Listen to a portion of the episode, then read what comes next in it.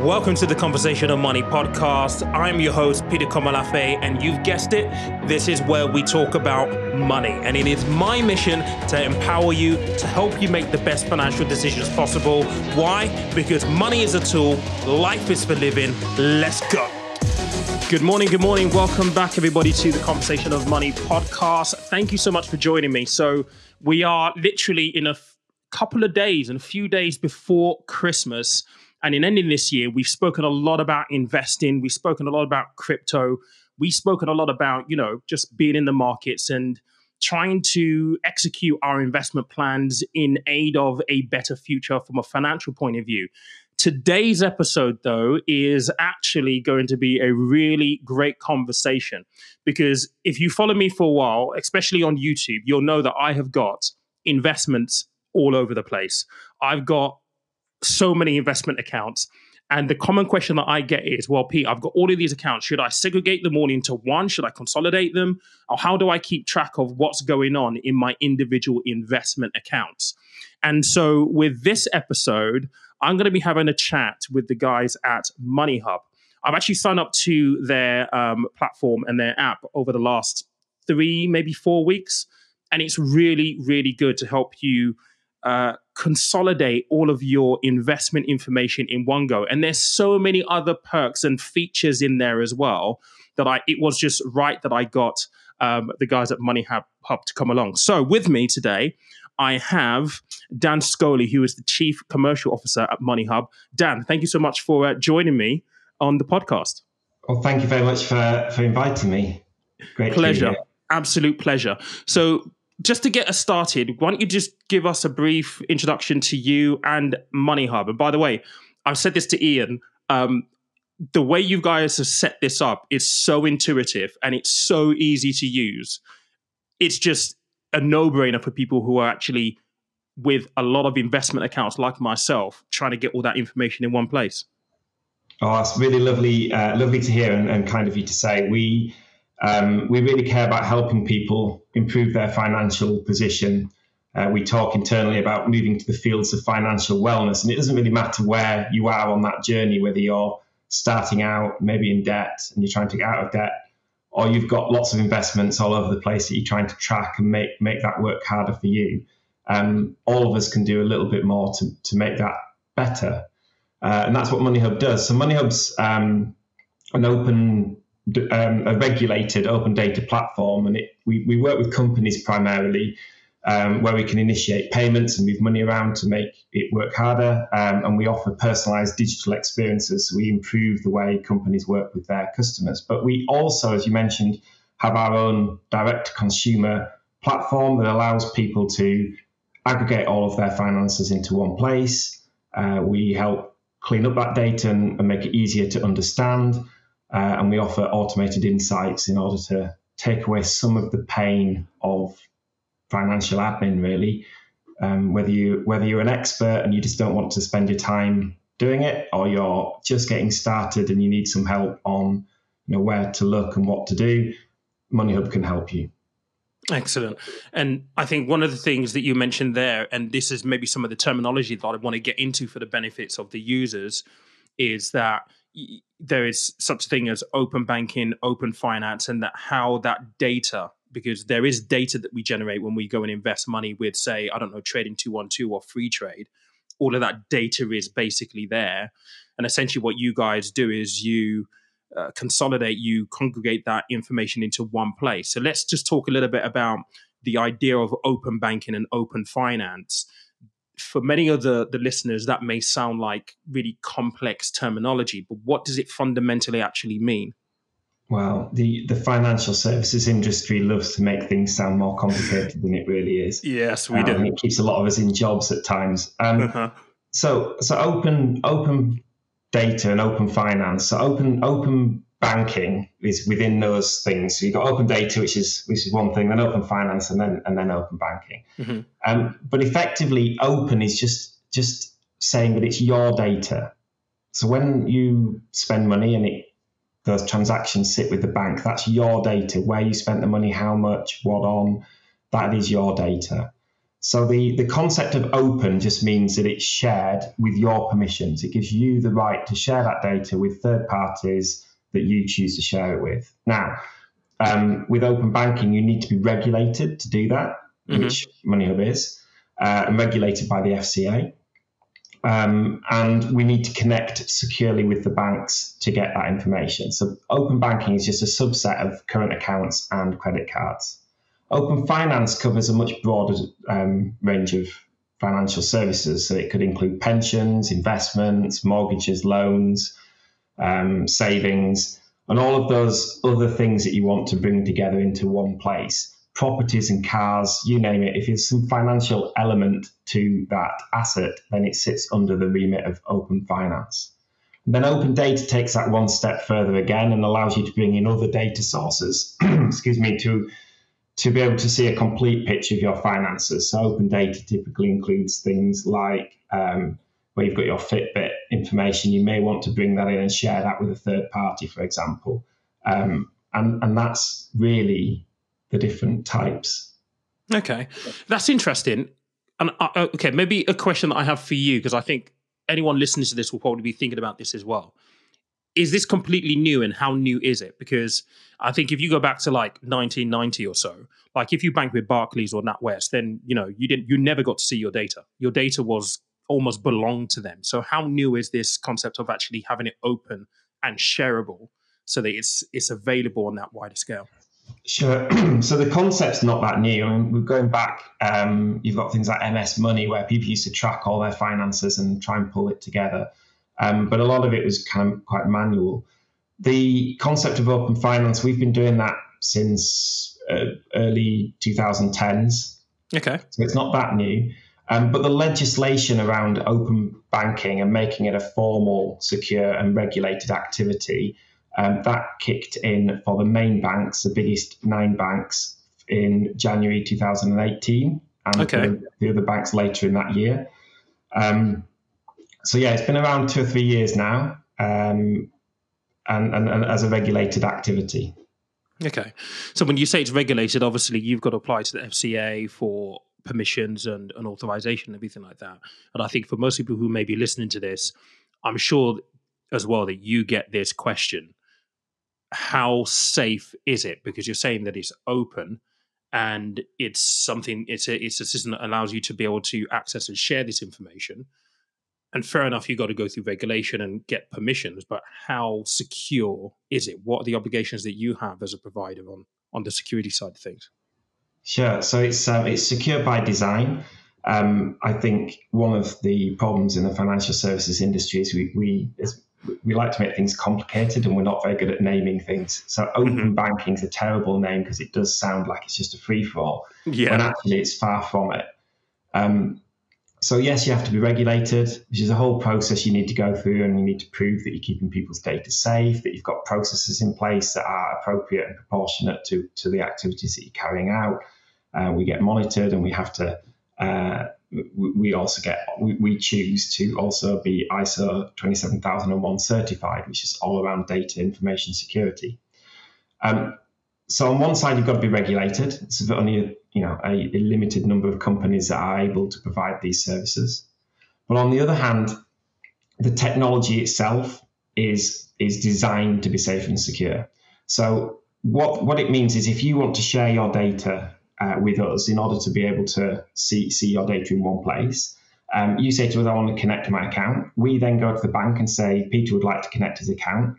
The bank then connect with you and say, do you want to do this? And you say, yes. You authenticate with your banking security directly with the bank, nothing to do with us. And then once that's been approved, that then sets up a secure feed between your bank to us to you know, bring your data into one place. And it's consent driven, so you, you consent to it, but also permissions based. So you only consent to the amount of information you want to share with us. Um, and we have to say to you what we're using it for. And that's the bit that the regulation kicks in to make sure that we're not doing something we shouldn't. So it's secure in that it's secure in that it's all tokenized. And then the data is where the data is shared, it's all um, um, encrypted, and we, we store it at, encrypted at rest, so people can't get at it. Even if someone did get into our databases and tried to get at your data, we hold your data about you completely separately to the data about your transaction. So worst case scenario, they come in and they may get some random person's transaction information, but they can't tie it back to you, or they might get your information, but they can't get your financial info, they can't get the financial data that goes with it. So the, the way I always think of this is a bit like when we get the data, we shred it. So it's like a, taking a statement and shredding it, and then we put half in one box and half in the other box. It's right. very hard for someone to piece that information back together. So underlying it all, though, from what you just said there, the, I guess, um, the way I, I'm thinking about this is it's purely based on permissions being granted by the consumer for you yeah. to access that information. Because I'm just thinking about the process when I signed up to you guys. You've got all of these steps, if you, especially if you're adding like uh, investment accounts, like Vanguard yeah. accounts or something like that, you have steps. And in certain um, instances with the banks, um, you have to then renew the approval on a regular basis, on a cycle, don't you? So it's all, it's all controlled by the consumer. It, it is indeed. So you consent for um, how long you want that data to be with us for. Um, and we can only keep doing it. We have to check in with you every three months for the banking data and say, do you still want to keep using this service?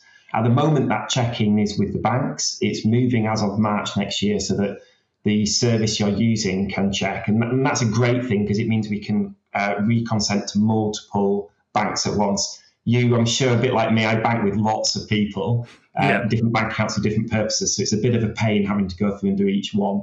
So as of March next year, we'll be able to say, right, you've got you know, Barclays, Monzo, Starling and, and Halifax, do you want to keep them all going? And I say yes. But we do keep checking in with you to make sure that it doesn't become kind of dormant data, a service that you're not using, but your data is just you know quietly going away in the background.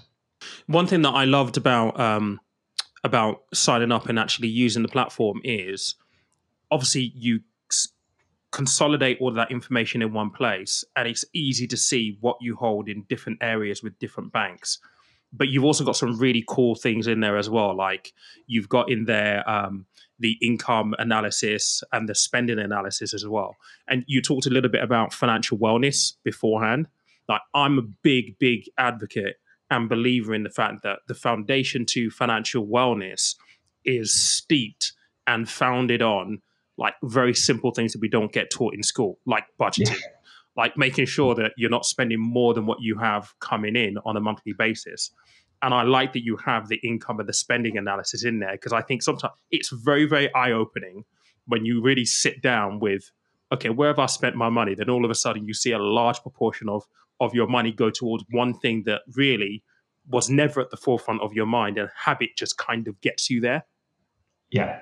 I mean, it, it, it, I think that's the key thing, really. And we, we're agnostic. We don't we don't sell your data on. We don't um, make any money from the products and services you're using. So, you know, I don't really mind which bank or which investment services you're using. We're agnostic. And so by bringing it all together, you don't necessarily want or need to consolidate everything into one, you know, pot. You, that might be sensible, but it might not.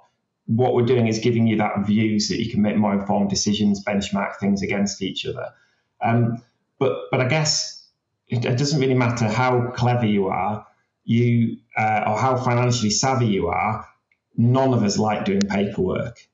That's and, very very and it, true. That's the problem. Is it just becomes effort, and as soon as yeah. it becomes effort, that's where things go missing and things go a bit wrong. Um, I'm. I'm I'm originally from Yorkshire. My, my gran would say to me, look after the pennies and the pounds would look after themselves. Mm-hmm. I, that's really ingrained in, in the Moneyhub um, product design, because um, if you can just remove the admin, you're going to make better, smarter, faster decisions, and you're going to get, by proxy, more involved in your finances. And it's like anything you nurture and look after, it, it can only get better when you do that. I mean, great examples of things like, because you can understand someone's spending, their income, how their investments are performing, suddenly a tax return is just a click away. Mm. And for the mass people that are kind of just having to do tax returns for fairly simple reasons, it's, it's admin, but not much difference, you know, it's one hundred pounds here plus or minus. It's a bit of a pain, but if you don't do it, you're going to get fined. So making that easy and, and kind of simple is really important, because not everyone wants to pay an accountant to do that when it is just maths. And accountants are expensive. accountants yeah. are very, very expensive as well. You're talking, you know, five hundred, six hundred fifty quid for a personal tax return a lot of the time. It's like, yeah. that's money you uh, could use other, for something else. The other one that's brilliant that, um, you know, track just tracking basic things like, um, I'll give you a couple of examples. One great example would be, you know, we know the value of your property, we know the value of your mortgage. We can tell you when you've crossed the loan to value ratio and therefore could be due a better deal, which can be hundreds and hundreds of pounds a month, just instantly like that. Now, look, eventually we all end up remortgaging because we get round to it. But if we can bring that window in because we've done the admin from even by three months, you could be talking a thousand pounds easily. Yeah. Um, and there's just so many examples. Your car insurance, my car insurance is due. Being told your car insurance is due. Last year you paid this much. Since then, premiums across the industry have gone up by, whatever, I don't know what they are actually, twelve percent. And yours has gone up by ten percent. Makes me go, actually, I'm probably doing okay. I'm not going to waste my time shopping around. But if it had been the other way around, maybe I would. Maybe I'd think, oh, it's time I, I, I, I relook at that. So it's not just saving you money, but it's saving you time so that you can invest that time in, in things that make you more money, bring you more happiness, whatever whatever suits you. I on the mortgage side of things, I would agree with you one hundred percent because um, when I was speaking to uh, Ian before we recorded all of this in, in, in, in preparation to record all of this, and obviously I signed up to it, he goes, yeah, you can literally just tie in like your house value. And I'm like, what? So, and he goes, it's very, very simple. So you just go onto Zoopla, you put in your postcode and it ports the information in. And I'm like, for me, that's just the joy. And apparently you can tie on, I've not yet done this, but you can also tie on your mortgage as well. So you can, and what it basically does, from my understanding, is it gives you that breakdown of overall, your just your net worth, because you can include your property values and anything else in there alongside your investments and your cash accounts. And for many people who talk about, you know, being able to track their net worth, it gives you a very nice visual representation of, I'm here. My net worth is here. And because sometimes with finance, it's out of sight, out of mind. We don't necessarily think about it too much. Having something you can log in and be like, oh, my net worth has increased this year by, you know, X amount. It really gives you a focal point to really pay attention to the to your finances and what you're doing with your money in general. Oh, I mean, absolutely. Think about pensions. So we've, we've now got auto enrollment, which, which for many of us, we've not had before. And when auto enrollment came in, one of one of my friends phoned me and said, my, my boss has just started taxing me more money. And I said, what do you mean? They said, well, they've started just taxing me, they're taking my money. I said, well, that can't be right. But then I, my brain suddenly caught up with me. I said, hang on a minute, check it's your pension. And it was, they'd not been contributing to a pension. They now were contributing to a pension. They, they were putting some in, but their employer was actually double, doubling up again. So they were getting quite a lot of money into their pension. So I taught them through it, and I said, this is A, your, your employer can't do anything about it. They have to do it. It's, it's a legal requirement. But B, they've effectively given you quite a significant pay rise. And also start to look at your pension and how that's growing now. So your net worth is growing. So when you get to the end of the month and you say, oh, you know, I've not really got any money left. Well, actually, yes, you have, because you've put all this money into your future. Mm-hmm. And if you start thinking like that, whether that's long-term pensions, medium-term into, into savings for houses or savings for, for any kind of future event. If you start thinking like that, it's game-changing in, in terms of the way you think about finances. So no longer are you worried about your day-to-day budget. You're thinking more holistically. What is my your day-to-day budget is important. You've got to get that right. It's the foundation. Mm-hmm. But you're then thinking more holistically about, am I actually better off? And I tell you what, there's nothing makes you feel better than seeing each month you're getting slightly better off. It just is mm-hmm. a great feeling. Yeah, I would I would one hundred percent agree with that, particularly on the pension side, because I've got all of my pensions into the Money Hub now. So I can see, right. And before, because you would actually have to go and look for that information and log in. And I've it's happened to me. I've got one with L N G, quite a large pot with L N G. But every year when I think about, oh, I need to go check it out, I forget what the password is. So I've then got to reset the password, and then they you they were doing something at one point where they would have to send you something to verify, and it's it's an absolute nightmare. But just linking it all in one place and be able to say, right, my pension, my for the future is this, that is growing, by the way, and because you update it with investment performance because it's a live feed, you know that right, my pensions have gone up from here to here each year. This is what I'm contributing in. It does give you that overall sense of, I'm doing okay. But there's something else that you guys actually do, and it doesn't necessarily apply to me, but it will be very, very useful for people who are listening to this, who are, you know, in the market to buy their first home, who want to be first-time buyers. And this this speaks to an age-old gripe that people have, in the fact that your rent doesn't go towards your credit score and proving that you can actually afford a mortgage, even though, ironically, getting a mortgage and what you'll pay for a mortgage in most cases is actually cheaper than the rent you pay. But you guys are able to feed that information in, aren't you? Absolutely. So, um, yeah, I mean, don't get me started on credit scores. I could, I could do a whole, that's a whole different um, podcast on credit scores. And you know, my view is that they've kind of had their day, and there's much better ways of being able to show whether someone can afford a loan or to make an investment or to repay a debt. There's better ways. Um, but but at the moment, so many systems are so embedded with credit scores, you kind of have to accept that they are a necessary evil. Mm-hmm. Um, and you've got to make them as, as good as possible. There's a few simple things that anyone can do to improve their credit score. But yeah, the, the rental improvements are really important.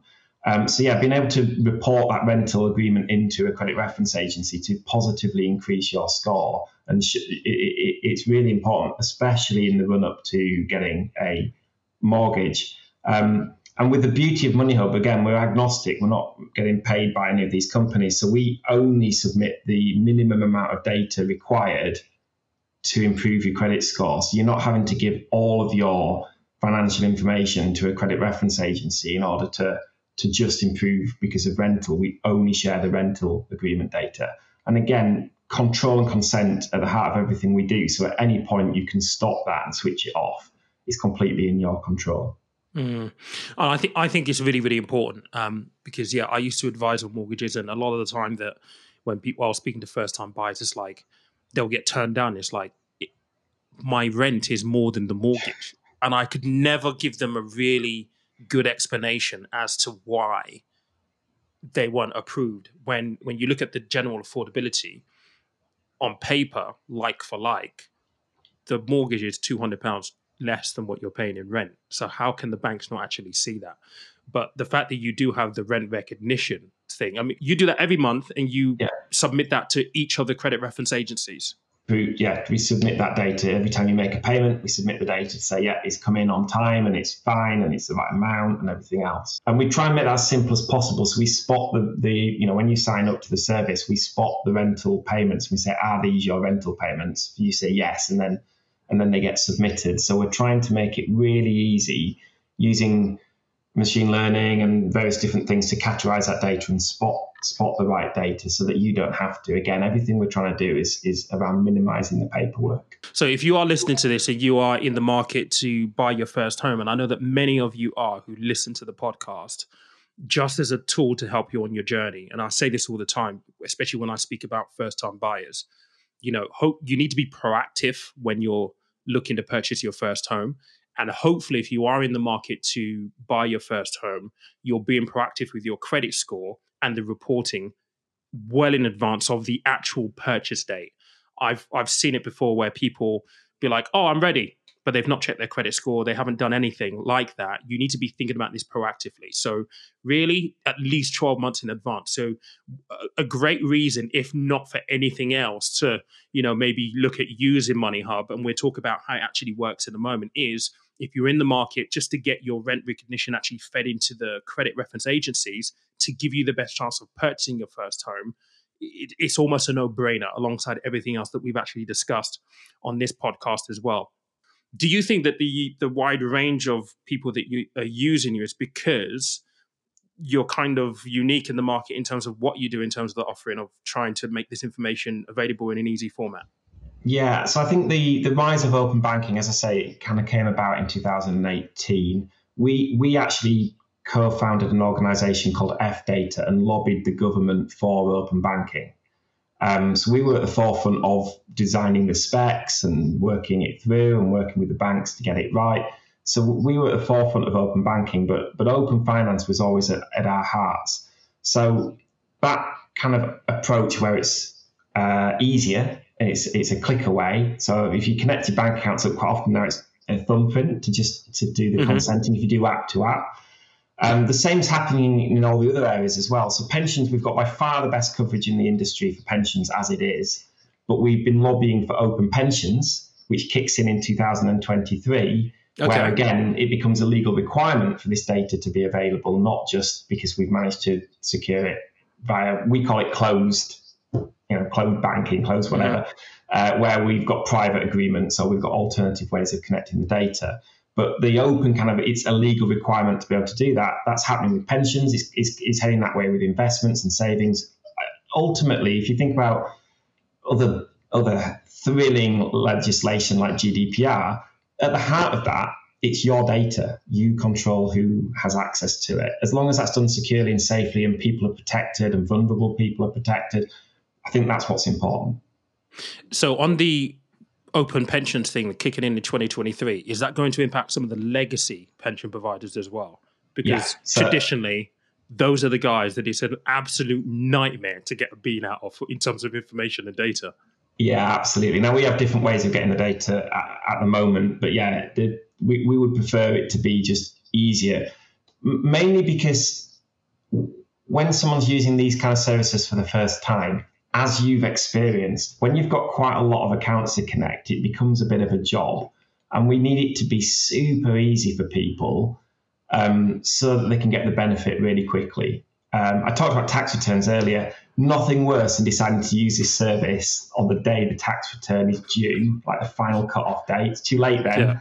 Yeah. Um, so we, you know, it's great if you've done it for a while, but those are the kind of things it should be that easy. If I'm doing a tax return, I should be able to do it on the fly. I shouldn't have to sign up to a service like this. You know, the government should be able to say, just connect your accounts, we'll sort it out for you, if that's what you want to do. Or you use a service like ours to kind of get, get it all straight in your head first and then submit. That that's probably a better way, but yeah.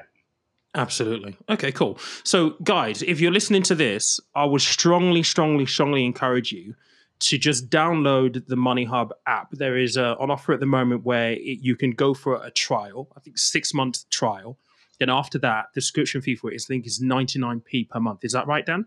Yeah, that's correct. Or you can uh, pay nine ninety-nine for an annual subscription. It makes absolute sense. For if you talk about it, it's, it's going to be a tenner for the entire year. Organize your finances, get everything in one place. If you're opening multiple investment accounts and multiple bank accounts, then you can just get all of that information in one place. It's going to save you time. It's going to save you a lot of stress. And if you are a first-time buyer, just that rent recognition and the benefit that it's going to help in terms of helping you boost your credit score so that you're in a position where you can actually acquire your first property without having to jump over the hurdles of, oh, there's something on my credit score that I wasn't really aware of, or something that's negatively impacting my credit score. This is almost a no-brainer. I will leave a link in the show notes um, for you guys to, to use. Um, go and check it out. Go and use a trial. Go and sign up. It's very, very, very easy, very, very intuitive. I'm going to be doing more work with the guys at Moneyhub uh, through the new year on this episode as well, and a little bit on, on, on, on YouTube as well. So stay tuned for a bit more conversation, interaction, and some bits and pieces that will come out um, across the podcast and and the YouTube. Dan, are there any kind of like final thoughts or final words that you want to leave the listeners with? Uh, well, just we're at the perfect time. Start of the next year. It's a perfect time to think about your finances and work out where you want to be in twelve months' time. Um, recommend just getting on top of your finances now. It's never too late. You The sooner you get on with it, the sooner you're going to be financially better off. Absolutely. And guys, this year on the podcast, we started talking about goals, and I started the YouTube channel with on exactly the same the same vein. What is your goal for this year? So if I think about my financial goals, I've met pretty much all of my financial goals, and maybe some, barring maybe two, of my business goals and personal goals. Goals are really, really important. It's the reason that you're able to progress and feel as though you're developing and growing as a person, as a business, in whatever it is that you're doing. I'm a firm believer, many people may not necessarily have the same belief as me, but goals basically give you direction. And if you are in that place at the moment, and I did a poll on Instagram asking people, you know, are you in a position at the minute where you're thinking about your New Year's resolutions from a financial point of view? ninety-five percent of people that answered that poll said yes. So if you are one of them, go and download the, the Moneyhub app, go and trial it out, and get your finances, because that's your first step, to get your finances in order and be able to see what's going on. You can do your income analysis, your spending analysis, and kind of get your head straight and right for the new year, so you can actually use that as a foundation to get going in your goals. We'll be talking a little bit more about that in twenty twenty-two, because I do want to sense check with people, make sure that people are setting goals. But I appreciate Dan for coming on. And if you are listening to this, thank you so much. This has been an amazing year. You're going to hear this the week of Christmas, and I'll be away somewhere very, very nice on in the sun in Dubai. I'm not going to be back until the new year. Don't hate me for saying that, but I've had no holiday at all this entire year. It's the only time that I get to get away over Christmas and New Year's. But fundamentally, always remember what our mantra is. Money's a tool. Life's for living. Have a great Christmas, and I will speak to you next Monday. Thank you for listening to today's podcast. If you enjoyed the episode, be sure to check out other episodes and share with the people closest to you. New to investing? Check out Peter's course for first-time investors, designed to give you the foundation you need. If you prefer one-on-one coaching, book a complimentary discovery with the man himself. All links in the show notes.